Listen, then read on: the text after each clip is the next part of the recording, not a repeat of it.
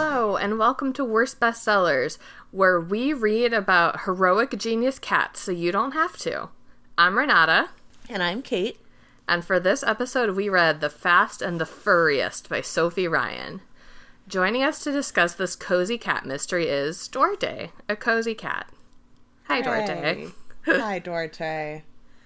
Before we get into the book, uh, just to say, like, to give you, because of what our recording schedule is and what our release schedule is, to give you all, like, an idea of what's going on here, it's what, like, we're, it's a month early, so we're like March 28th or something. Yeah, something. Yes, Uh, it's we're we're late March, so we are you know about two weeks into uh all of this mess yeah, this on. episode's going up April 27th. Who knows? Like, this might might be released posthumously at this point.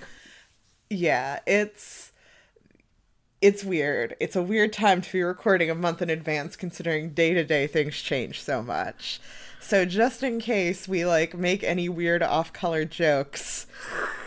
That you're like, ooh, too soon. It's probably well, well, it might be just because we're assholes, but it also might be because we're recording this in March and like the fucking world could end next week, and who knows at this point. Yeah, by the time we record in April, we're gonna be like, "Hey, remember vegetables?" like, At this point, we've been in our houses for two weeks. Uh, and I can't speak for Renata. I can speak for me as a person who likes other people and say that I'm very tired and I very much miss human interaction.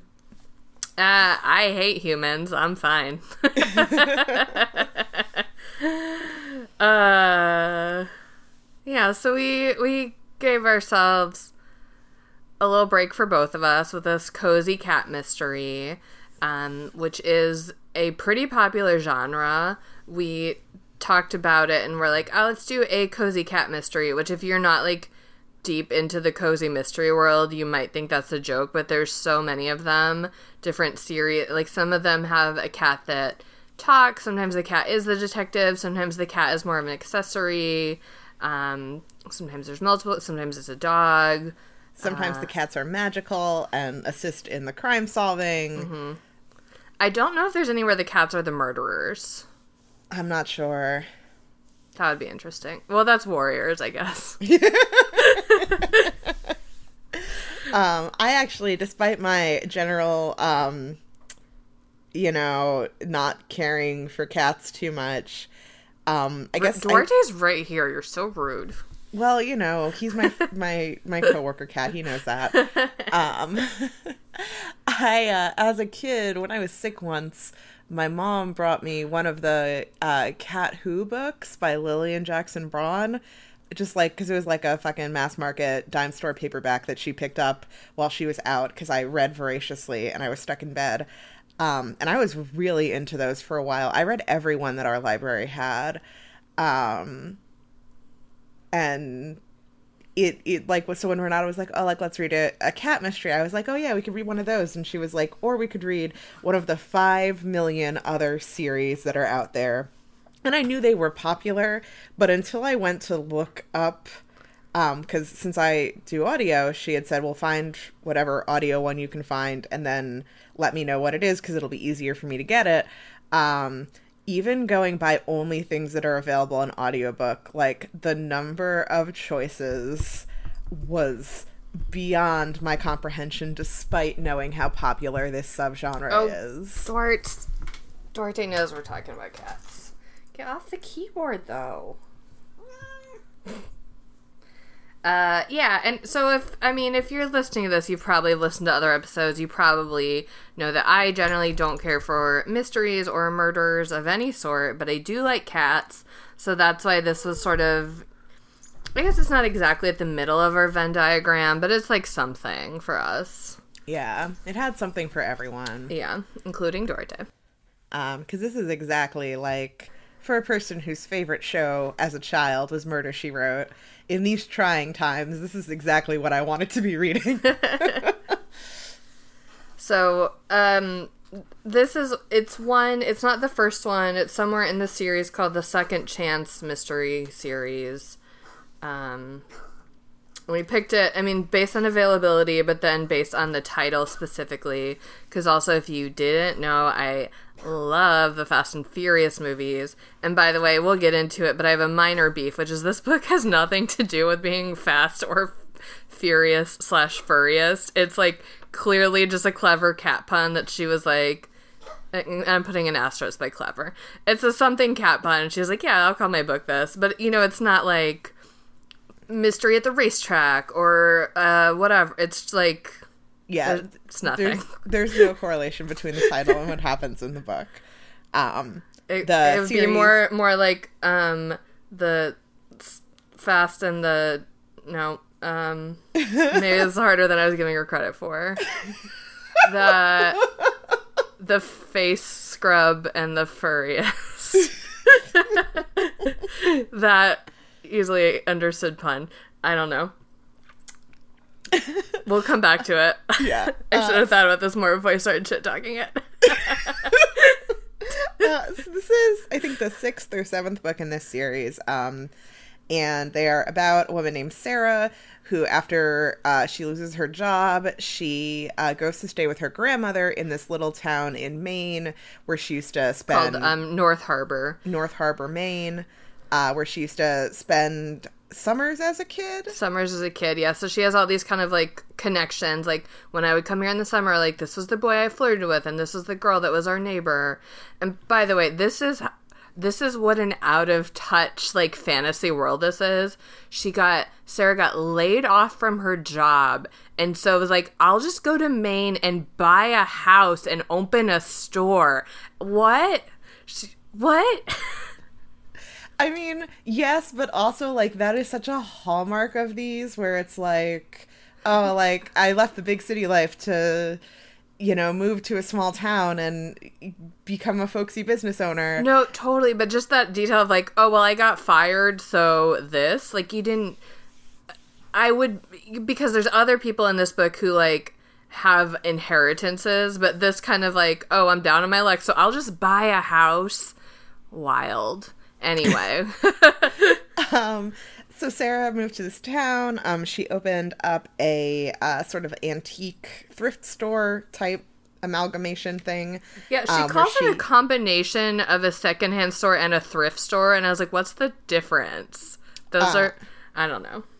Yeah, I mean, because like when I think of like a secondhand store or an antique store, I think of like nice higher end things you would pay good money for. And when I think of a thrift store, I think of like buying stuff on like the cheap. Goodwill. Yeah. Okay. Okay. But her, they don't take donations anyway. Whatever. We're we're in the weeds already. She runs the store in Yes. Maine. Um, and uh, one night, not long after returning to this town in Maine, uh, she a cat jumped into her car, and this cat is named El. She names him Elvis because he was found on Elvis night at this bar that she was at, and yeah, like the one bar in town where everyone goes and they have like a music night. Yes. Yes. And so she names him Elvis, and Elvis uh, can tell when people are lying. That doesn't actually come into play at all in this book. Yes, it's an incredibly like if you have a cat, if you have a lie detector cat and you're a detective, like you put that cat in an adventure backpack, bring him everywhere. What the heck? She does kind of bring him everywhere, like which is incredible because he's um the shop cat at the shop, so he commutes with her between home and the shop, and I just, I mean, that's my dream. Like everything about this is my dream. That's the only part about this is my dream. I only want my cat to commute with me.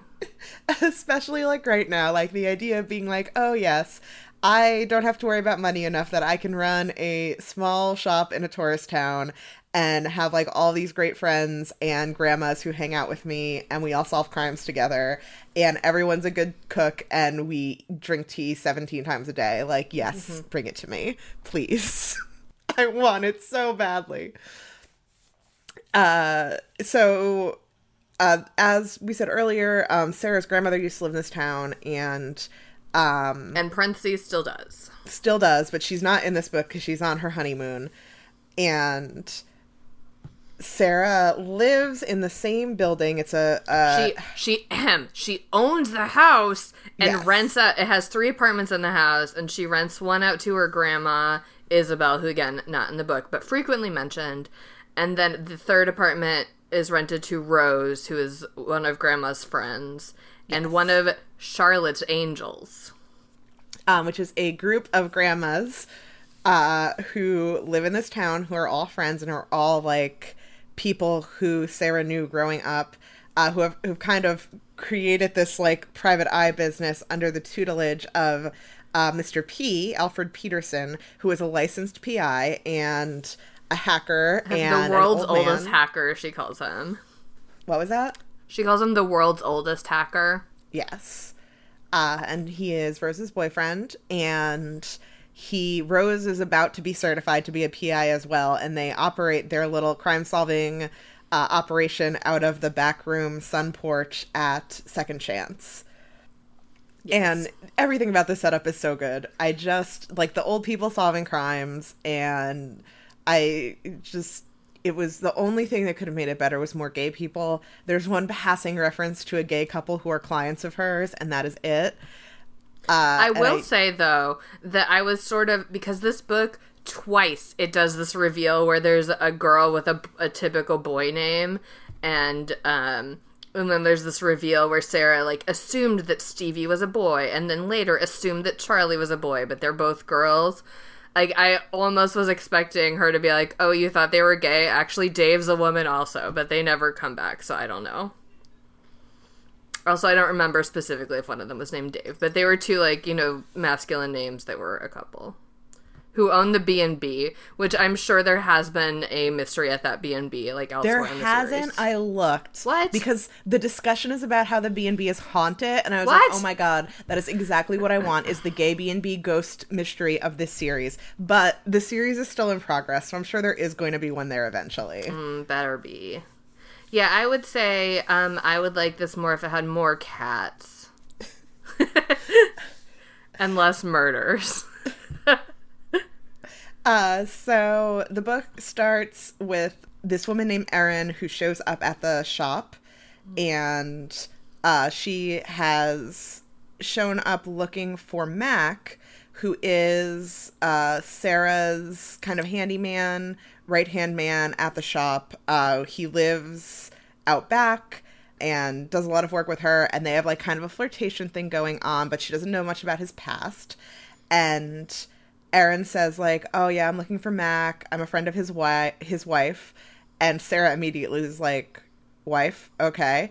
Uh, and that Mac's not there, so she says, "Okay, well, um, tell him to call me. Here's my cell phone number. I'm staying in town. Uh, tell him that I believe him now." And Sarah's like, "Fucking okay, whatever." And she leaves, and Mac eventually shows up and explains to her, like, "Oh yes, I do have a wife. She's in a coma. Uh, someone tried to kill her through this elaborate, like, tampering with the heating and cooling system in this house we were renovating, and her parents thought that it was me, and they sued me for uh, the ability to take control of her hospital care. And in the end, I just let them have it because they had way more money than me, and I knew that they also had her best intentions at heart, so it was probably better to just let them take care of her and you know this this was what would be best for her and then i came here to be sad uh and And you know and what happened? His wife's name is Layla. It still is Layla. She's not dead. Um, she's there was a carbon monoxide leak in this house that they were renovating, and the way that this setup is described, it goes into so much detail, like exhausting amount of detail of well, it was this old house and we were renovating it, and so she was sleeping in the basement because of the the construction was bothering her, but I slept upstairs because I go home late and I didn't want to wake her up and da da da da da.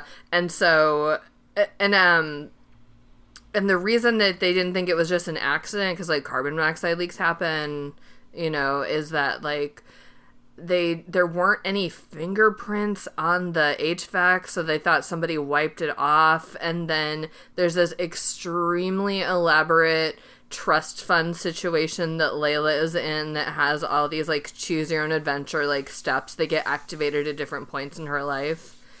And it's it, it, there's there's money involved in a weirdly complicated way, basically. Yeah. I mean, it's not uh, none of it is really that important. It's just kind of background noise. Yeah. You just need to know that there is a trust fund that Layla was a part of, and uh, she and her cousin were set to inherit from it, uh, and it was their, it was her aunt's trust fund. Right. Well, there's this kind of thing of like, well, if she actually dies, then it wouldn't go to Mac, but since she's still alive and it's like in his family, like the sort of like domino effect of like why theoretically Mac might not want to murder his wife but prefer to keep her in a coma if he were like out for the money. Anyway, that's Layla. She's in a coma the whole book. Um yeah, so Layla's in a coma and he explains all of that to um Sarah and she is very sympathetic uh, and then while they're having this conversation, there's a knock at Sarah's door. By the way, also though, while they're having this conversation, is the one time when Elvis uses his cat lie detector powers, and is like, "Yeah, Mac's not lying. He didn't kill his wife." Uh, so while while they're having this conversation, Michelle uh, knocks on Sarah's door, and Michelle is a police detective who was Sarah's best friend when they were teenagers, and they had a huge friends breakup, uh, and then started to work things out once Sarah moved back to town. And now that she's a police detective, and now that Sarah is involved with these old people who solve crimes, they've crossed paths several times. And um, Michelle is at her house to reveal that uh, Erin was found murdered, uh, and she had Mac's information on her. And there is a witness who claims that he saw Mac with her before she died. Uh, so obviously, like, they immediately know that Mac didn't have anything to do with it, and all of the old ladies uh, and Mr. Pierre, like, we're gonna, like, take on this case because Mac is our friend too, and we want to prove that he didn't do it. So they find out a little bit more about Layla and about this trust fund. Um, and about Layla's family. Um, she had a half sister from a father's affair named Natalie. Uh, and Natalie was shunned as like a, a black sheep and this like dirty little secret for a long time. But then when Layla found out about her, she welcomed her into the family and made everybody like treat her as if she were a full member of the family. Uh, and then she and Layla together, Natalie and Layla, started a like spa products company. Yeah. Uh, like not cosmetics, fa- facial care, I guess. Skincare. Skincare, skincare. That's the word. skincare company um, using like all natural products and such as seaweed and sea salt. And we'll get into this, but this is another thing the book does a lot is where Sofie Ryan clearly just like has her wiki tab open for like seaweed and is like paste all information about seaweed and seaweed and sea salt are two things we learn about but also like pluto the not planet anymore and japanese art and just you know frequently we'll get these sort of like paragraph long at least info dumps about whatever topic is at hand none of this bothered me. All, all, of these interruptions that Renata keeps doing to talk about things that happened that she didn't like, none of it bothered me. But I am like way more into this sort of thing than she is, so I feel like that's fine. I mean, I I didn't hate the book and I didn't like hate the sea salt interruptions, but it was fucking weird. Maybe it's because I was listening to it. Like, it didn't feel out of place to me. Like, especially the Pluto one which was just like she was like, "What are some facts that you know?" Because they're going to a trivia competition, and she sort of rattles this stuff off about Pluto and planets, and it didn't like feel particularly out of place to me. But I was also listening to it, so that might have something to do with it. But also, Kait, they're not going to trivia night. They're going to an event that's described as a kind of trivia slash Pictionary contest, which is never described in detail. And I really want to know what is trivia Pictionary and how do I play it? so back to the plot. No. Um, so we we learn all this stuff that's going on with Layla, um, and uh, we learn that the other person who is in this trust with her is her cousin Stevie, um, and they decide that like these are the people who they are going to start investigating to see if they, you know, because they would have profited from Layla's death, both Natalie, um, the half sister, because they find out that the company um, was in the midst of a lawsuit because people were finding that their products did not actually contain the organic sea salt and seaweed that they claimed they did. And um, and that mostly happened like right before Layla's death and then came to light more after her death. So Layla never knew about it. Uh, and then, of course, Stevie is the other person on the trust fund. And, you know, given the chance, she would inherit the bulk of the trust fund if Layla were to die. So they make this whole plan to investigate these various different people. And during all of this, um, Nick, who is Layla's like, and here's this is this is the one thing that did annoy me is I feel like this is the same in all of the books where there's like the one in all of these series rather where there's one love interest who is there like from the start and then occasionally more interesting people cycle through. Mm-hmm. I was really rooting for Sarah and Mac throughout all of this. And then we meet Nick, who was her childhood crush, who is Charlotte's son, uh, and all of the grandmas are conspiring to get them together, and the timing just is never right. And I, I did not care for Nick. He was annoying. Uh, and he mm-hmm. shows up and um, essentially like tells Sarah like don't trust Mac and you know who knows what he was involved in and also ps I was the witness and Mac is black I should mention and I think no one else in this book is except for Layla's family. And uh, Sarah's like, "Are you sure you're not racially profiling him because it was dark and the person you say you saw was wearing a hoodie, like, and he's the only black guy in town?" mm-hmm. And uh, Nick's like, oh, I can't believe that you would ever accuse me of that. Like, I didn't see skin at all. I just saw someone who was of Mac's general build. mm-hmm. But he he heard Aaron call him Mac. He heard Aaron say Mac. Right. So they go to, at this point, I believe, visit Stevie and her partner Davis, who, when I was first listening to this, I thought that it said that her partner's name was Mavis, and I was like, holy shit, are we going to get a lesbian subplot? And we did not. It was Davis. Mm. He is a boy and they are like these big organic food hippy dippy whole foodsy bullshit couple. They're trying to launch an apple slash pear butter line.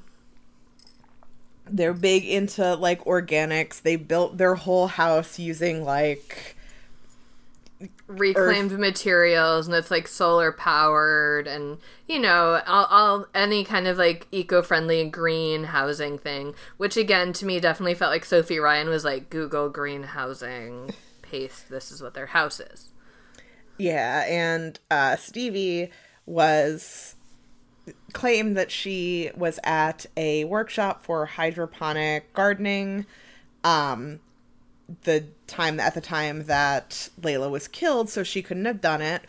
Uh, and they all like when they first meet her, they're all kind of like, well, like we really like her and she seems really nice, but also we think she's lying.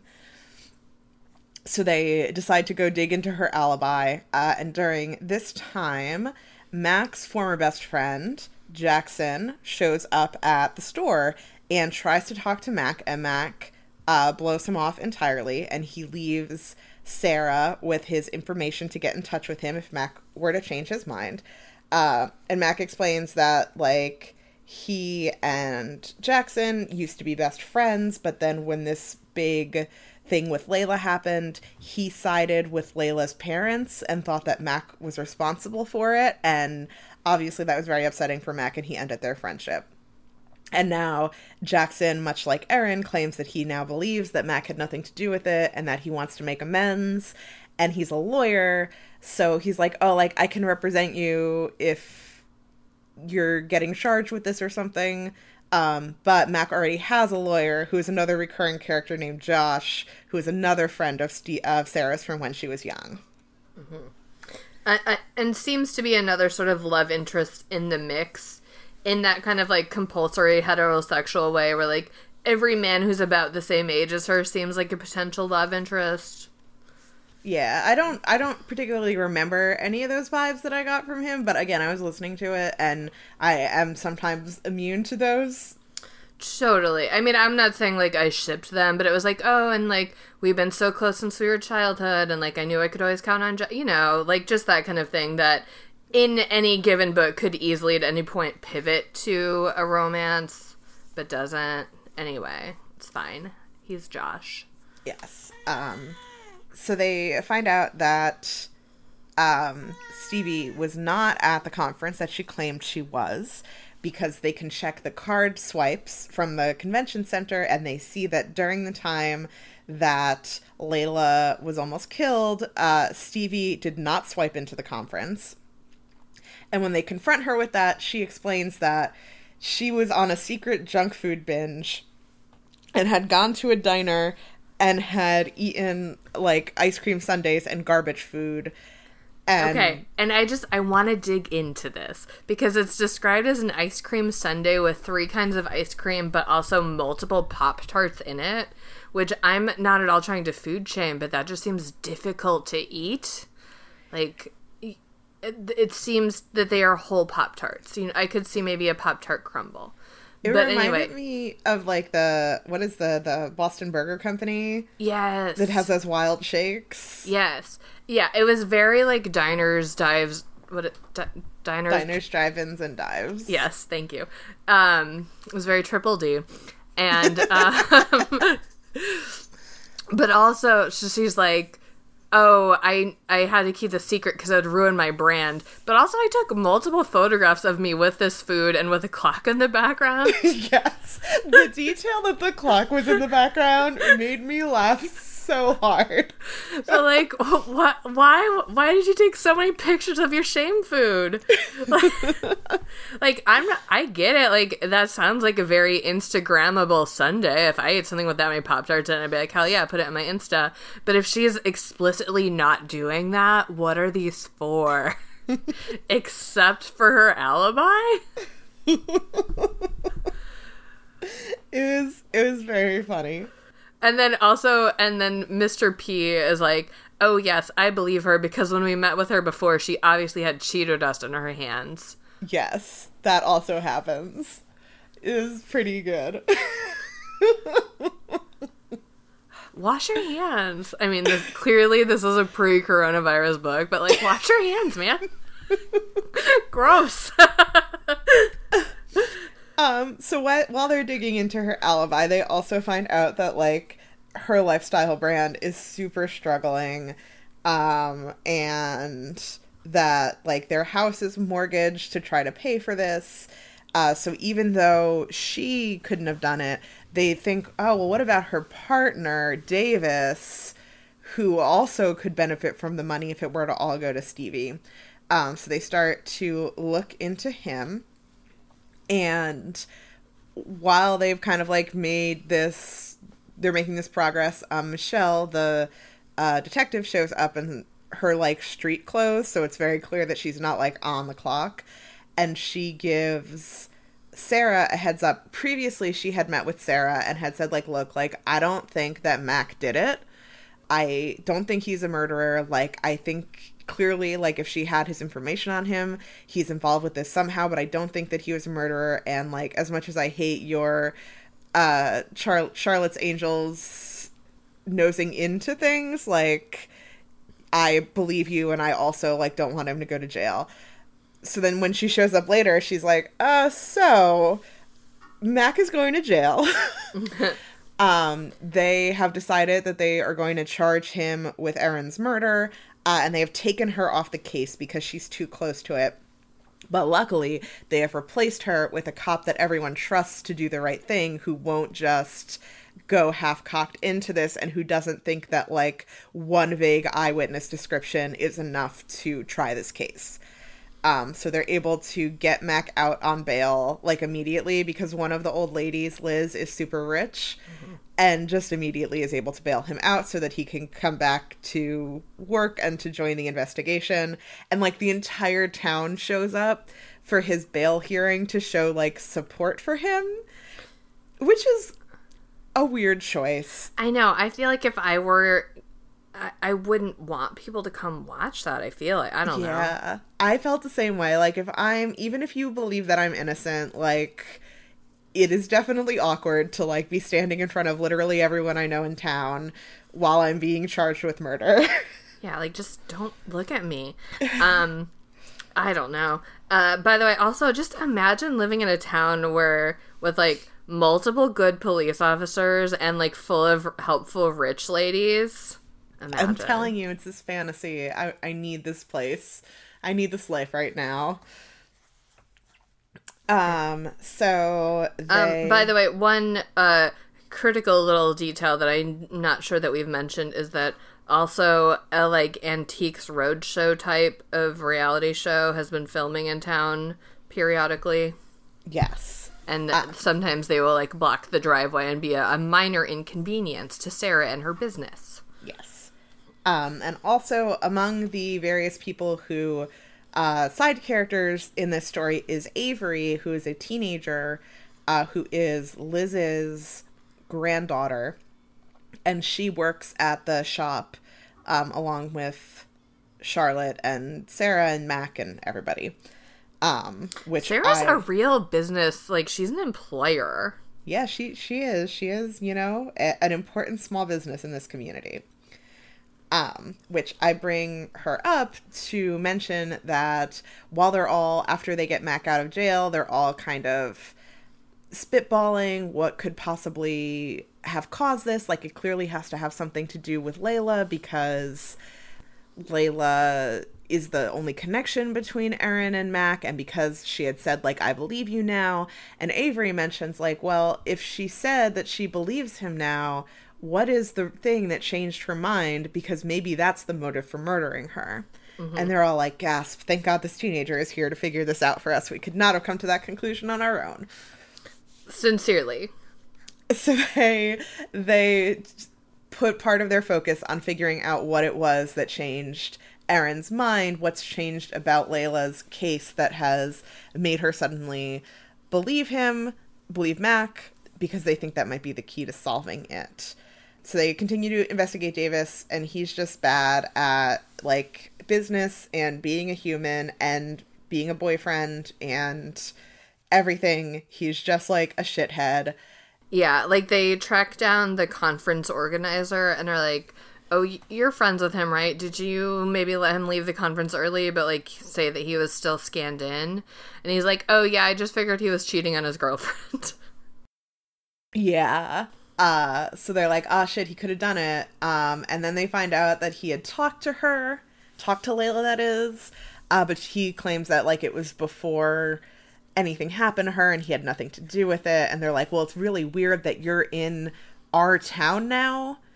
Um, because they had seen him one of the days that they were watching the film crews. He was blocking their driveway and he said the F word to them. Mm-hmm. And it was very upsetting to these little old ladies. yes, he suggested that they go f themselves, if you can imagine. they're like, well, and it's weird that like Erin comes to town and you're in this town now, and he's like, well, it's because we're like poor now because we poured all our money into our fancy house and our lifestyle brand and it's not taking off so i was hoping to come up with a deal with these tv people so that we could like launch a reality show based on our apple butter Apple slash pear butter. I, please do not disrespect the pear butter.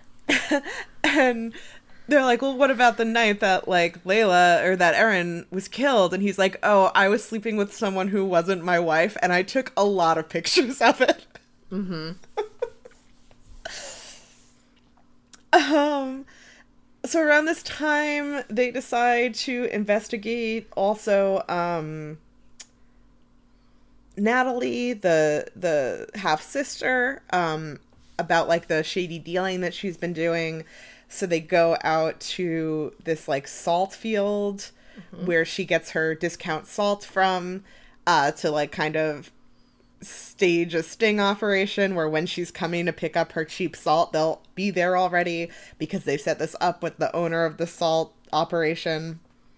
Um, and she explains that like she didn't kill Layla because she was in court because of this lawsuit, so she couldn't Yeah, have because she is being sued over her inferior skincare products. Yes. Um, and she had made like a secret deal with the FDA um, so that it wouldn't be public what Yeah, had to like to like settle out of court basically and Yeah. and kind of shut down the business basically. yeah. So Layla didn't know this was going on theoretically. And so she was in the secret court thing and she couldn't have done it. And, but she wasn't with Jackson, who was her lawyer, because he had something else. He was in court vaguely. So she was there with a different lawyer from his law firm, and, you know, you could call and confirm that she was there. And they do, and she was. So they know she didn't do it. Um, they also start to go through all of the things in her purse because they think like oh maybe she had something to show mac because why would she show up in person if she could just tell him over the phone like why she thinks that layla he, that he didn't kill layla like what the evidence was that turned it around for her and they find this like little ceramic bird that she is carrying that mac identifies as something that Layla had And had. Netsuke, previously we'd gotten a little info dump about Japanese art. And Yes. Netsuke are small Japanese carved animals that are often in pairs. yes. Um Not like pear butter, like there's two of them. so Sarah goes on a date out with Jackson. He asks her out and she like goes for it. And they get along really well. And he asks her out again and she's like, "Oh, I've got like business to do, but maybe I'll I'll I'll take you up on it when I get back into town." And yeah, and he's very like, what about breakfast? What about if you can't do dinner? What about dessert? And he's like very persistent, but he's hot, so it's okay. Yes. And while before going out to dinner with him, she stops by the office where Mr. P is working and they look at like these millions of pictures that Davis, the bad boyfriend, took with the woman he was cheating on Stevie with. Mm-hmm. And among those pictures is also, and this is the weirdest part of the book to me, a selfie that he took in the lawyer's office the day that Layla, Layla died of him like holding his personal copy of the trust that he wasn't supposed to have access to, but like Stevie was like, oh, like you can give him like all the the full document or whatever. So he like took a selfie of himself in Jackson's office with his copy of the trust, and in the background of the selfie is the matching little bird that Erin had that had belonged to Layla and because like they were that particular type of bird has this like romantic connotation they put together that like jackson was the killer and previously jackson had said something like oh like everyone's a little i was of course i was a little bit in love with layla all men who met layla were a little bit in love with her you know but she married my best friend and that was that mm-hmm. Or was it? Yes. Uh, So Sarah does go on this date with Jackson and then reveals to him afterwards that she knew that he had an affair with Layla. And then Max steps out of the shadows because they were entrapping him. And he admits to having the affair with Layla and giving her the bird as like a symbol of their fidelity and love for each other. But it turns out Layla It's only slept. it's it's funnier if you call it giving her the bird, but he doesn't use that phrase. I just want to point that out. It's tec- it's technically a dog. Um, and he thought they had this great love affair, but really they just slept together once and she was immediately consumed with guilt afterwards because she was married to someone else. And the entire time that he's explaining how, like, Mac ruined this because he brainwashed her into having marriage vows that she respected. Yeah. he keeps repeatedly saying like Mac poisoned her against me and against having an extramarital affair, Ma- Mac's love for her poisoned her because then she felt guilty for sleeping with someone else. Y- Yes, I think also in general the family felt that Mac sort of poisoned her by being like less materialistic and less into like all the rich people trappings of of it all. Yeah. By the way, the reason that Sarah was able to draw this conclusion or like the pieces that she put together s- involves visiting a friend of her dad's who works at the Elvis bar, who has a statue on his desk of the Speak No Evil monkey, and he joked that his her dad gave it to him um, after they patched up an argument, just as a reminder to like speak no evil and like blah blah blah blah. And it's this whole thing, and this I guess this is probably like what the genre in general is like, but it's so strung together and these like strange little like nuggets of art history slash character development that don't really seem like they would come up organically, but here they are. that that's kind of just how mystery serial mysteries in general work. You know, like like crime procedurals too, you know, like Dr. Reid is reading a book and realizes that this concept that's in the book is actually the key to solving the serial murder that they're trying to uh, whatever. There was we were watching a Crim Minds last night where Prentiss is making fun of Reid because he's like, "Oh, I didn't do anything with my life because I'm in the FBI and all the other child prodigies own like Fortune 500 companies." And so she like grabs this paper that he's working on and scribbles all over it to be like, "Oh, look, your work is so bad. I'm fixing it." And through her scribbles, he actually solves the cipher. Which was just very funny to me. Anyway, that had nothing to do with this. What I mean, we're just unpacking how mysteries work, I guess, Yes. which, which I'm still struggling with. Um, so Jackson reveals all this stuff, and then he's like, "Now I'm gonna murder you guys too." But during their walk on the pier, Mr. P bumped into them, and he pickpocketed uh, Jackson. Jackson. So Jackson can't actually kill them, and then the police are there and they arrest him. Yep. And then Mac tries to quit the second chance store because he needs to go sort his life out. And Sarah's like, I don't accept your resignation, but you can have unlimited time off. Which, again, this town rules. Um, Yes. and then uh, her grandma comes back into town, and then that's like the end of the book. Yes. Um yeah, so it was it was fun. It was a good thing to be reading. For me personally, my thoughts are you know, like I said, like this is the sort of thing that I read for comfort, the sort of thing that I watch for comfort. Um so having this be what I listened to this past week in particular was incredibly helpful to my mental health um to just be like ah yeah like a mystery and i like everyone involved in it and there could be more gay people but otherwise you know there's no egregious homophobia and racism the way they are in some of these older cozy mysteries I was gonna say, like, yeah, I mean, this is and this isn't that old, by the way. It's from 2018. I, I know yeah. You, that you meant, but um, uh, um, it was inoffensive. I yeah, I think I just you know I just don't like this kind of thing, and I think if you like this kind of thing, it's it's good. It's fine. There's a cat in it. That's great. Love totally understandable Um, next time we do a solo episode we can do something in a genre that you like but with something that i like in it bunnies. yeah Yeah, I um my I really just can't get over the the basic the basic core premise of a murder mystery, which is the murder.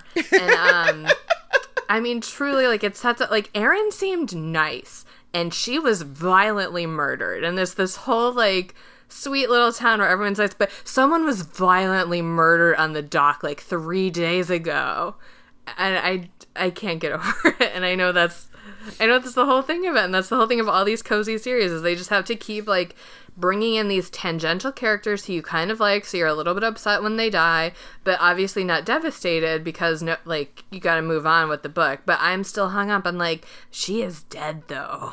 which I love about you. I love that we saw Knives Out and you walked out and you were like, but the grandpa seems so nice. He did. He did, and he's dead.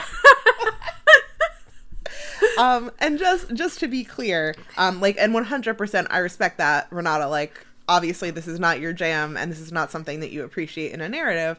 But just to be clear to our listening audience, this is the tamest version of this. Like, you meet Erin for literally three pages. She is murdered off screen. It is not described in detail. It they is. do say she was smothered though, and they take like one sentence to meditate on like what a violent death that is, and then they're like, anyway, like what if we planted plants in these teacups?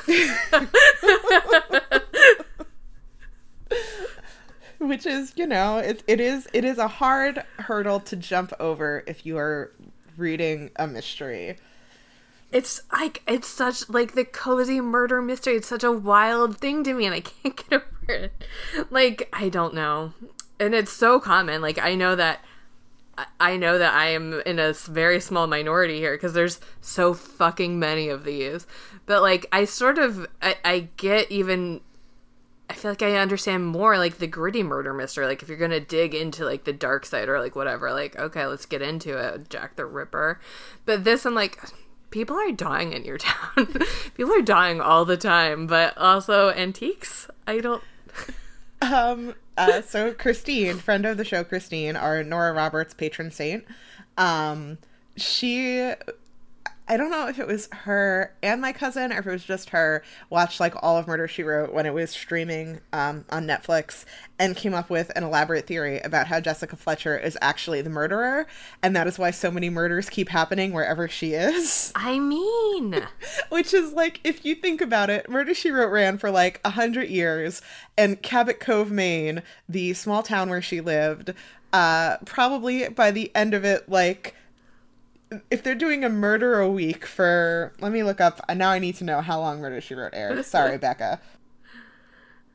This is like um in the riverdale spin-off katy keene uh they Josie from Josie and the Pussycats has moved to New York City, and her roommates kind of cautioned her about like you're in the big city, and she's like, "Oh, don't worry about it. I'm from Riverdale. It's the murder capital of the world." I'm like, you know what? It probably is.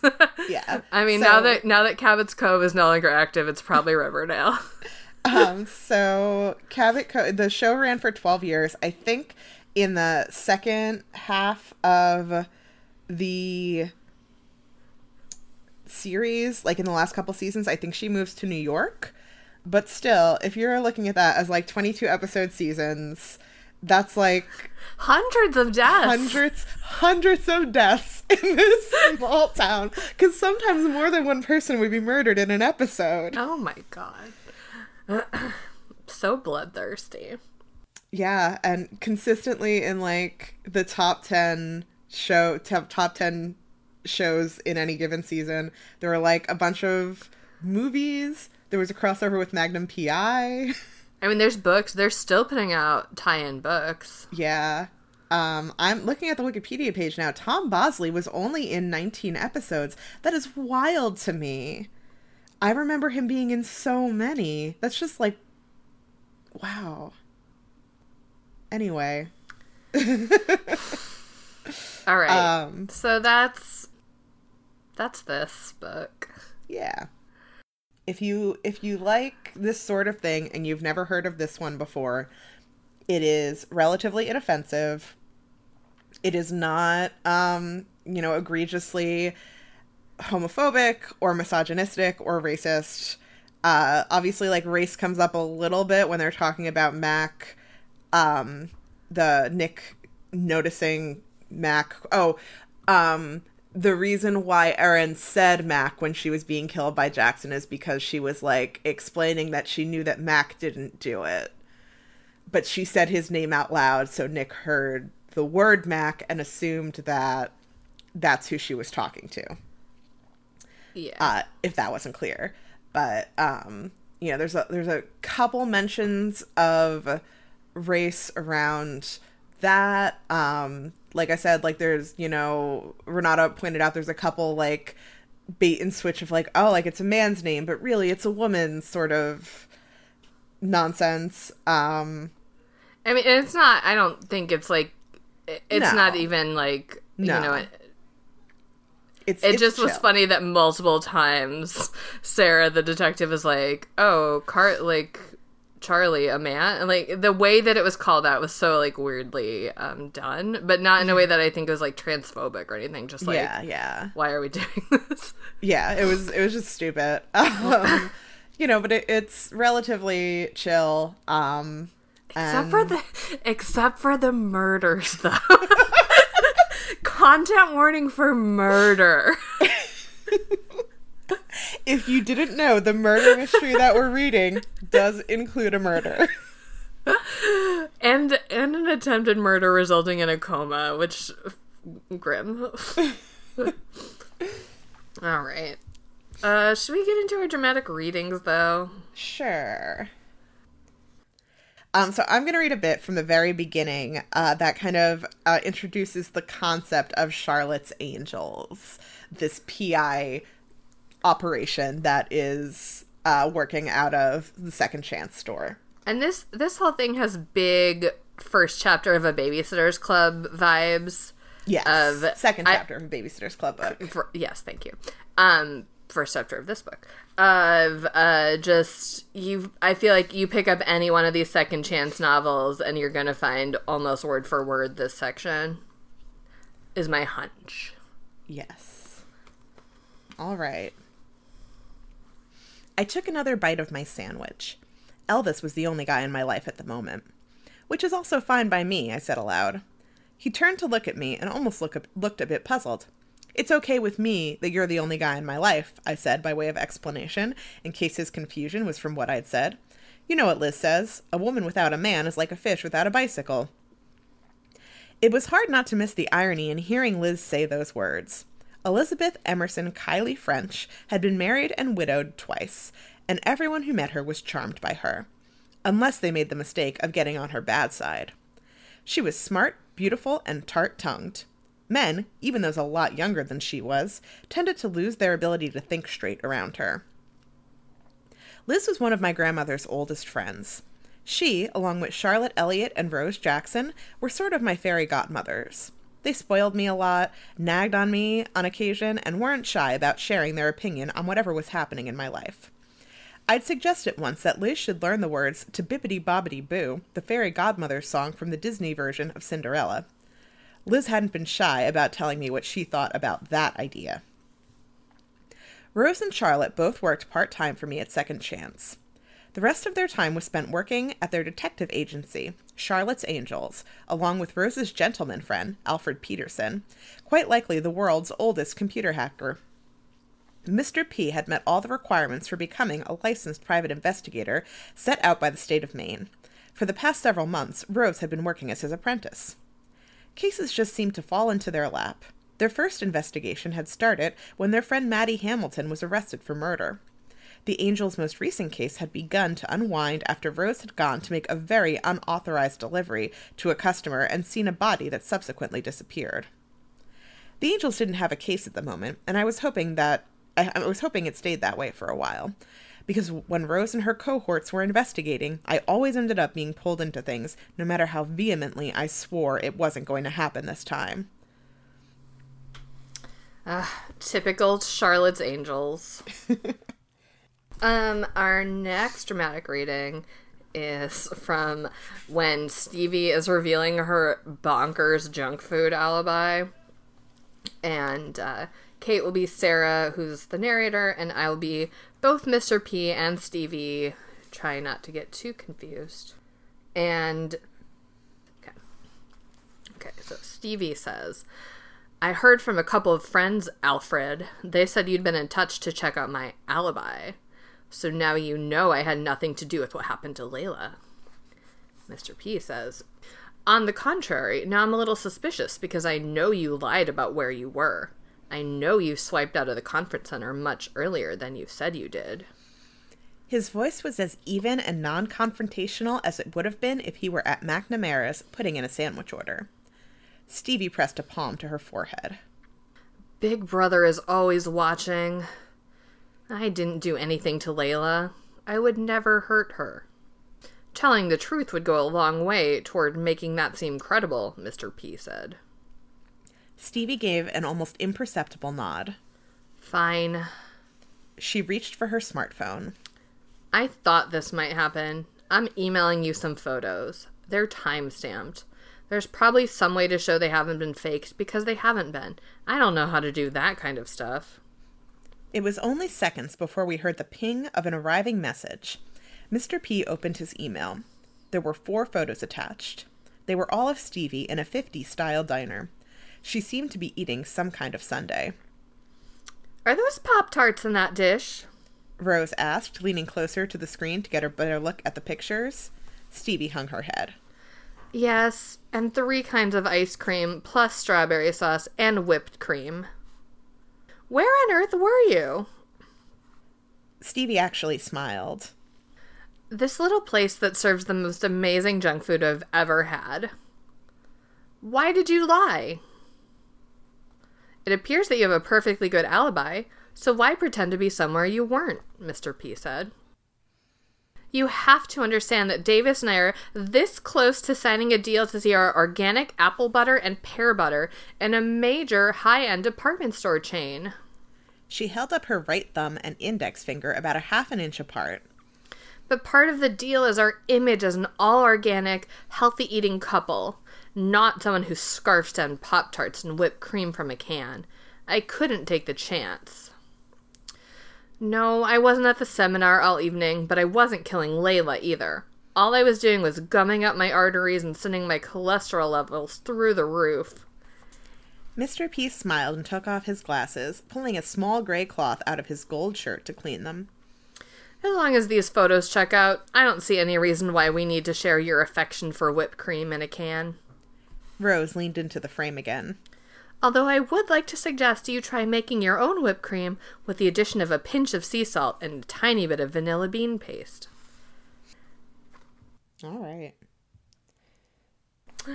All right. And uh, last up, I'm just going to give you a, a little info dump about salt. Because I bet you were wondering about salt. I need a change of conversation. Tell me a little more about this salt works. It's quite simple, really, Rose said, shifting into teacher mode. You know that they collect water from the ocean. Even in the winter time? I asked. No, Liz commented from the back seat. The sun isn't strong enough for the evaporation process during the winter. The salt houses are in operation from about the middle of March through October. They don't use any anti caking chemicals and they don't remove any of the trace minerals. In other words, the salt is just the way Mother Nature made it. Rose turned to look at Liz and nodded. That's right. Okay, I get that part, I said. I'm guessing the sea salt is more expensive because of the quality and because the entire process is pretty labor intensive. That's pretty that's likely why Natalie was looking for a less expensive alternative, Rose said. So what did she find? Table salt? A cynical snort came from the seat behind me. More like road salt, Liz said. My gaze darted to Rose again. Seriously? The same stuff they put on roads when it's icy? Essentially. No wonder she was being investigated. In her defense, Alfred thinks that Natalie didn't realize she was buying road salt. She may have believed that she'd just been getting a slightly lesser quality salt without the trace chemicals. That's that's all I care to say about salt at this time. um, it's fine. It's fine. let's let's play some Would You Rather. Sounds good. Would you rather use a Dumare skin product or a Goop jade egg? Which, if you're not as present on the internet, you might not know that those are the eggs that Gwyneth Paltrow thinks you should put in your vagina, even though multiple doctors have said don't do that thing. Um, obviously, this is tough.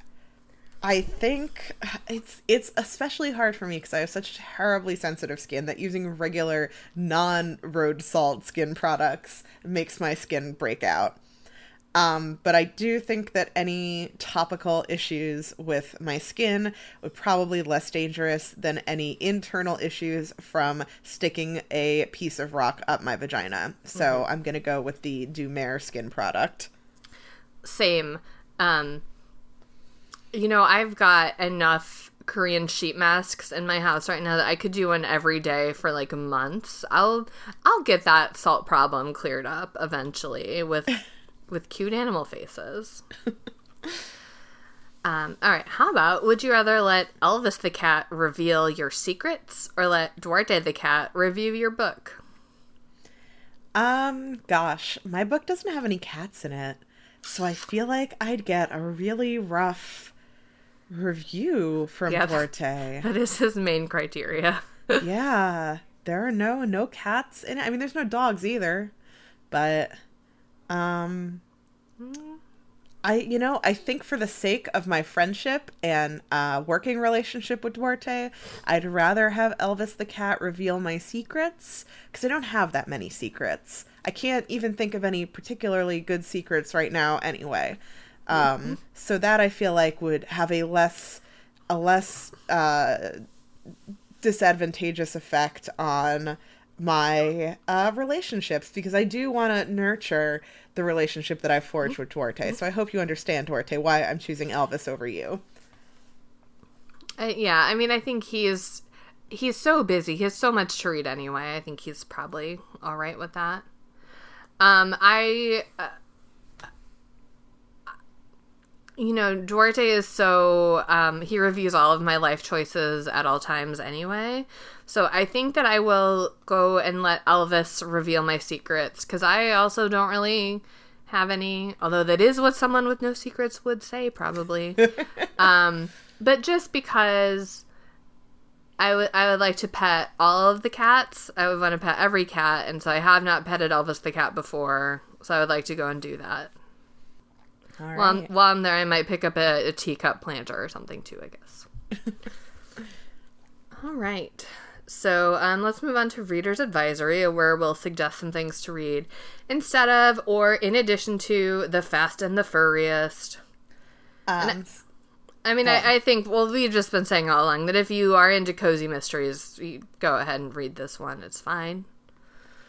Yes. Um, and as we mentioned earlier, there are a hundred million different cat cozy mystery series. If this one, if a second hand store doesn't sound like it's your jam, uh, if a library sounds better, there's three or four library based ones. Um, there are there's at least one I saw based at a school. Uh, there's a sh- witch one. Yeah, there are a lot. So you can probably find one that is more to your taste if this is not your jam. Um, but cozy cat mysteries are in general. And uh, I also, of course, mentioned Murder She Wrote, which is, you know, the ultimate cozy mystery television show. And I'm going to throw uh, Miss Fisher's Murder Mysteries up there too as another vaguely cozy murder mystery show. Mm-hmm. Um, I'm gonna throw out. There's a there's a moment where Jackson the murderer is you know mad at being caught by women, and so he kind of snidely says to Sarah, "Did you read a lot of Sherlock Holmes books when you grew up?" And she's like, "No, I read Trixie Belden books." So um, Trixie Belden, vintage lady detective. If you want to check that out. Uh, I'm just gonna toss out a couple less murdery options for if if this isn't your cup of tea or your teacup planter full of plant, um, well, I've been staying home. I've been watching the Golden Girls from the beginning, which, you know, I'd seen the Golden Girls sporadically, but I never sat down to watch it like start to finish. Uh, obviously, delightful, great. If you want to hear old ladies bantering, but more about how horny they are and less about how all their friends keep getting murdered, check out the Golden Girls. Um, also, if you were disappointed by the lack of Fast and Furious content in this book, I don't know, just watch the Fast and the Furious. All of them. They're all great. People do die in them sometimes, but it's, uh, it's less upsetting somehow. I don't know. Mostly because they do keep coming back from the dead, actually. Are they dead? I don't know. Probably not. Probably no one's dead. Uh, Fast and Furious. Um, yeah, and we'll link. There's a couple like articles that are like roundups of all the cat cozies, so you could check those out. Yeah. Yeah. Um, we'll have that up on our website, worstbestsellers.com. And uh, we'll move on to our candy pairing. Uh, my candy pairing for this book is just a cup of tea. Um, they are constantly drinking tea in this book, and I have been constantly drinking tea during my uh, social distancing quarantine shelter in place. uh, so it was a, a good a good book to be reading, and a pairing that happened uh, throughout my reading process.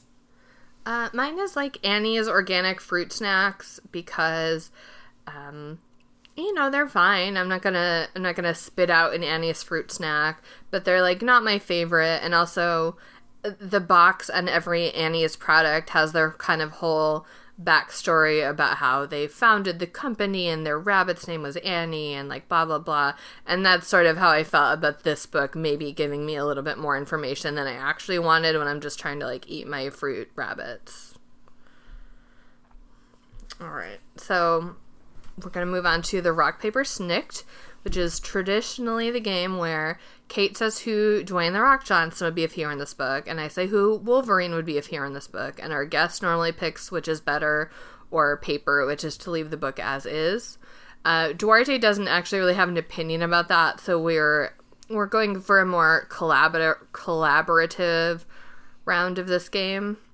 So we're gonna say that um, Wolverine and The Rock have recently married each other and they've gone on their honeymoon to North Harbor, Maine. And uh, while they're there, they're doing some sightseeing. Uh, they look in at the Second Chance store and make some purchases of teacup planters, uh, which like The Rock is really into, but Wolverine is kind of like, oh, where are we going to put this? But you know that he'll water that plant once it's in their house. Mm-hmm. He's not going to let The Rock be disappointed when their plants die. Um, you know they're both petting Elvis big time, big cat petting energy with those, you know, um, large hands. and uh, while they're, you know, taking a nice post dinner stroll, uh, they happen to see Jackson and Erin arguing on the pier, and they intervene uh, when he starts to attack her, and they are able to save her from being murdered and uh, get Jackson locked up very quickly. And, uh, you know, all of the secrets come to light. Um, once he is arrested that he is the one who put Layla in a coma and you know that he had an affair with her and all of those things happen um, but you know in a much like chiller manner with no murders involved yeah no murders uh, more more cat petting time it just honestly a much better book in my opinion yeah you know after they save Erin uh, to thank uh, to thank them she invites them to like come have lunch uh, and obviously, like that's going to be somewhere around the store because the only person she knows in town is Mac. And you know, they just they get in, uh, have start a really great relationship with these people, and with Elvis in particular. All right. So I know we always say that everyone wins the rock paper snake, but truly on this day we have all won. Correct. Uh, what do we think the moral of the story is? Um, the only moral of the story that I could muster for this is that I want to go there. Mm. Mine is uh, cats make everything better. Mm. Speaking of which, uh, that is also my philosophy for the podcast. Now it's time for Duarte's Corner, where my cat Duarte will get to share his opinions about the book.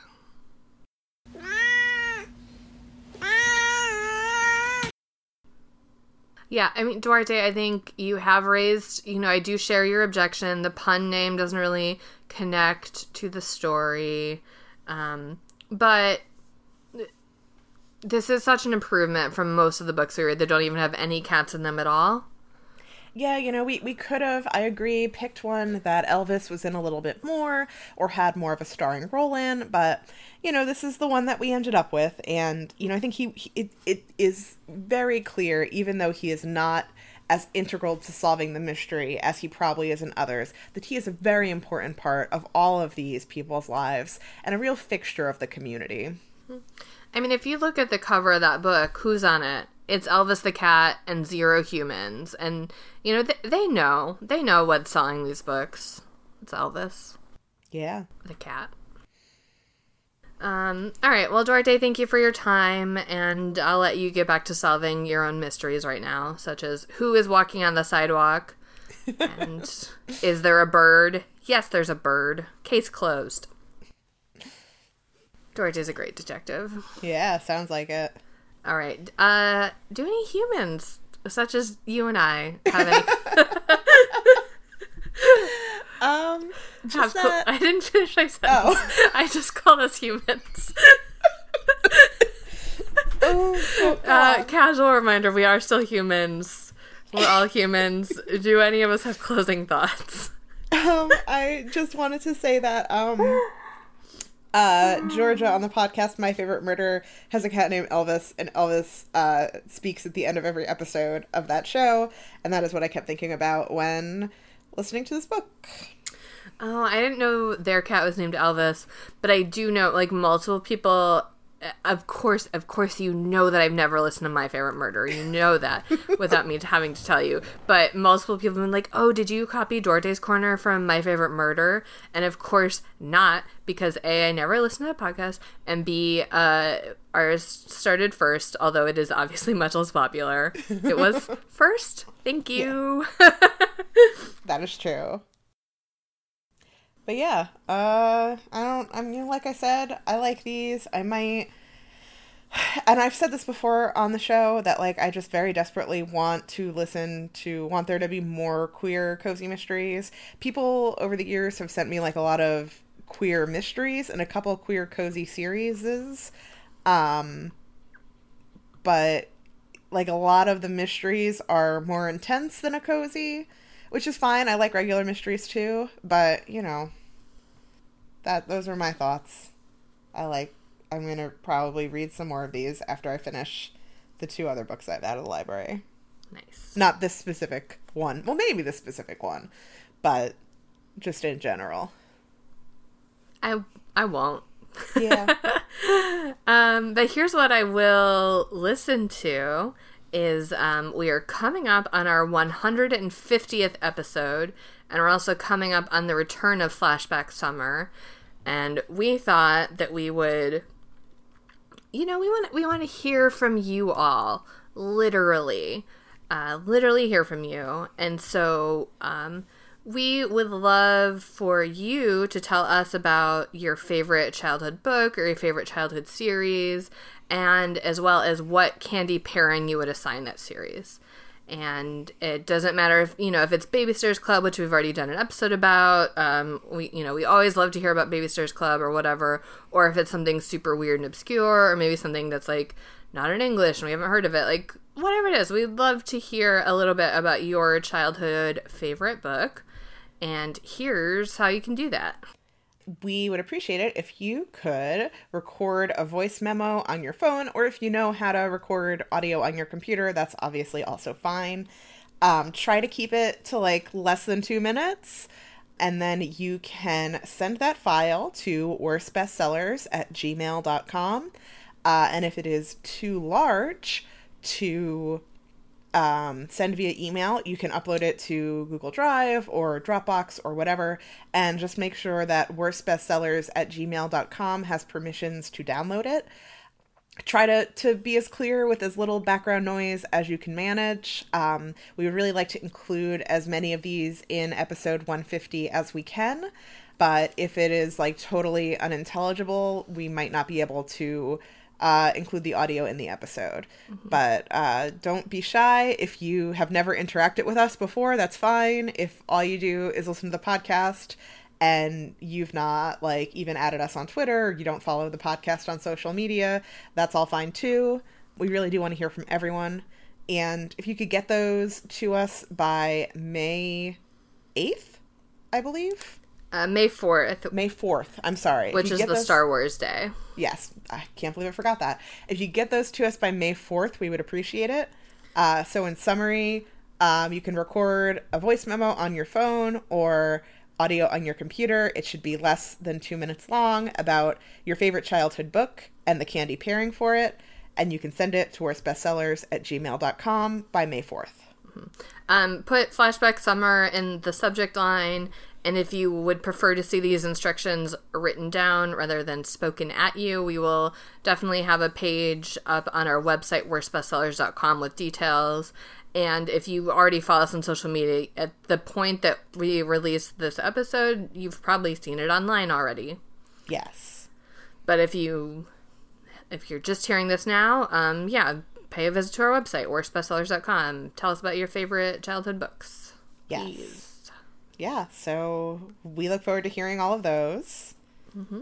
And you should definitely send them so it's not like an embarrassing 20 minute episode where there's two voicemails and the two of us just talking for an additional 18 minutes.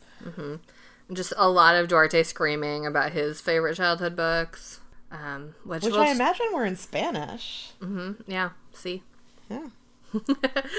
Um, but more on that later. We'll, we'll tell you about that in June when it when it is actually episode 150.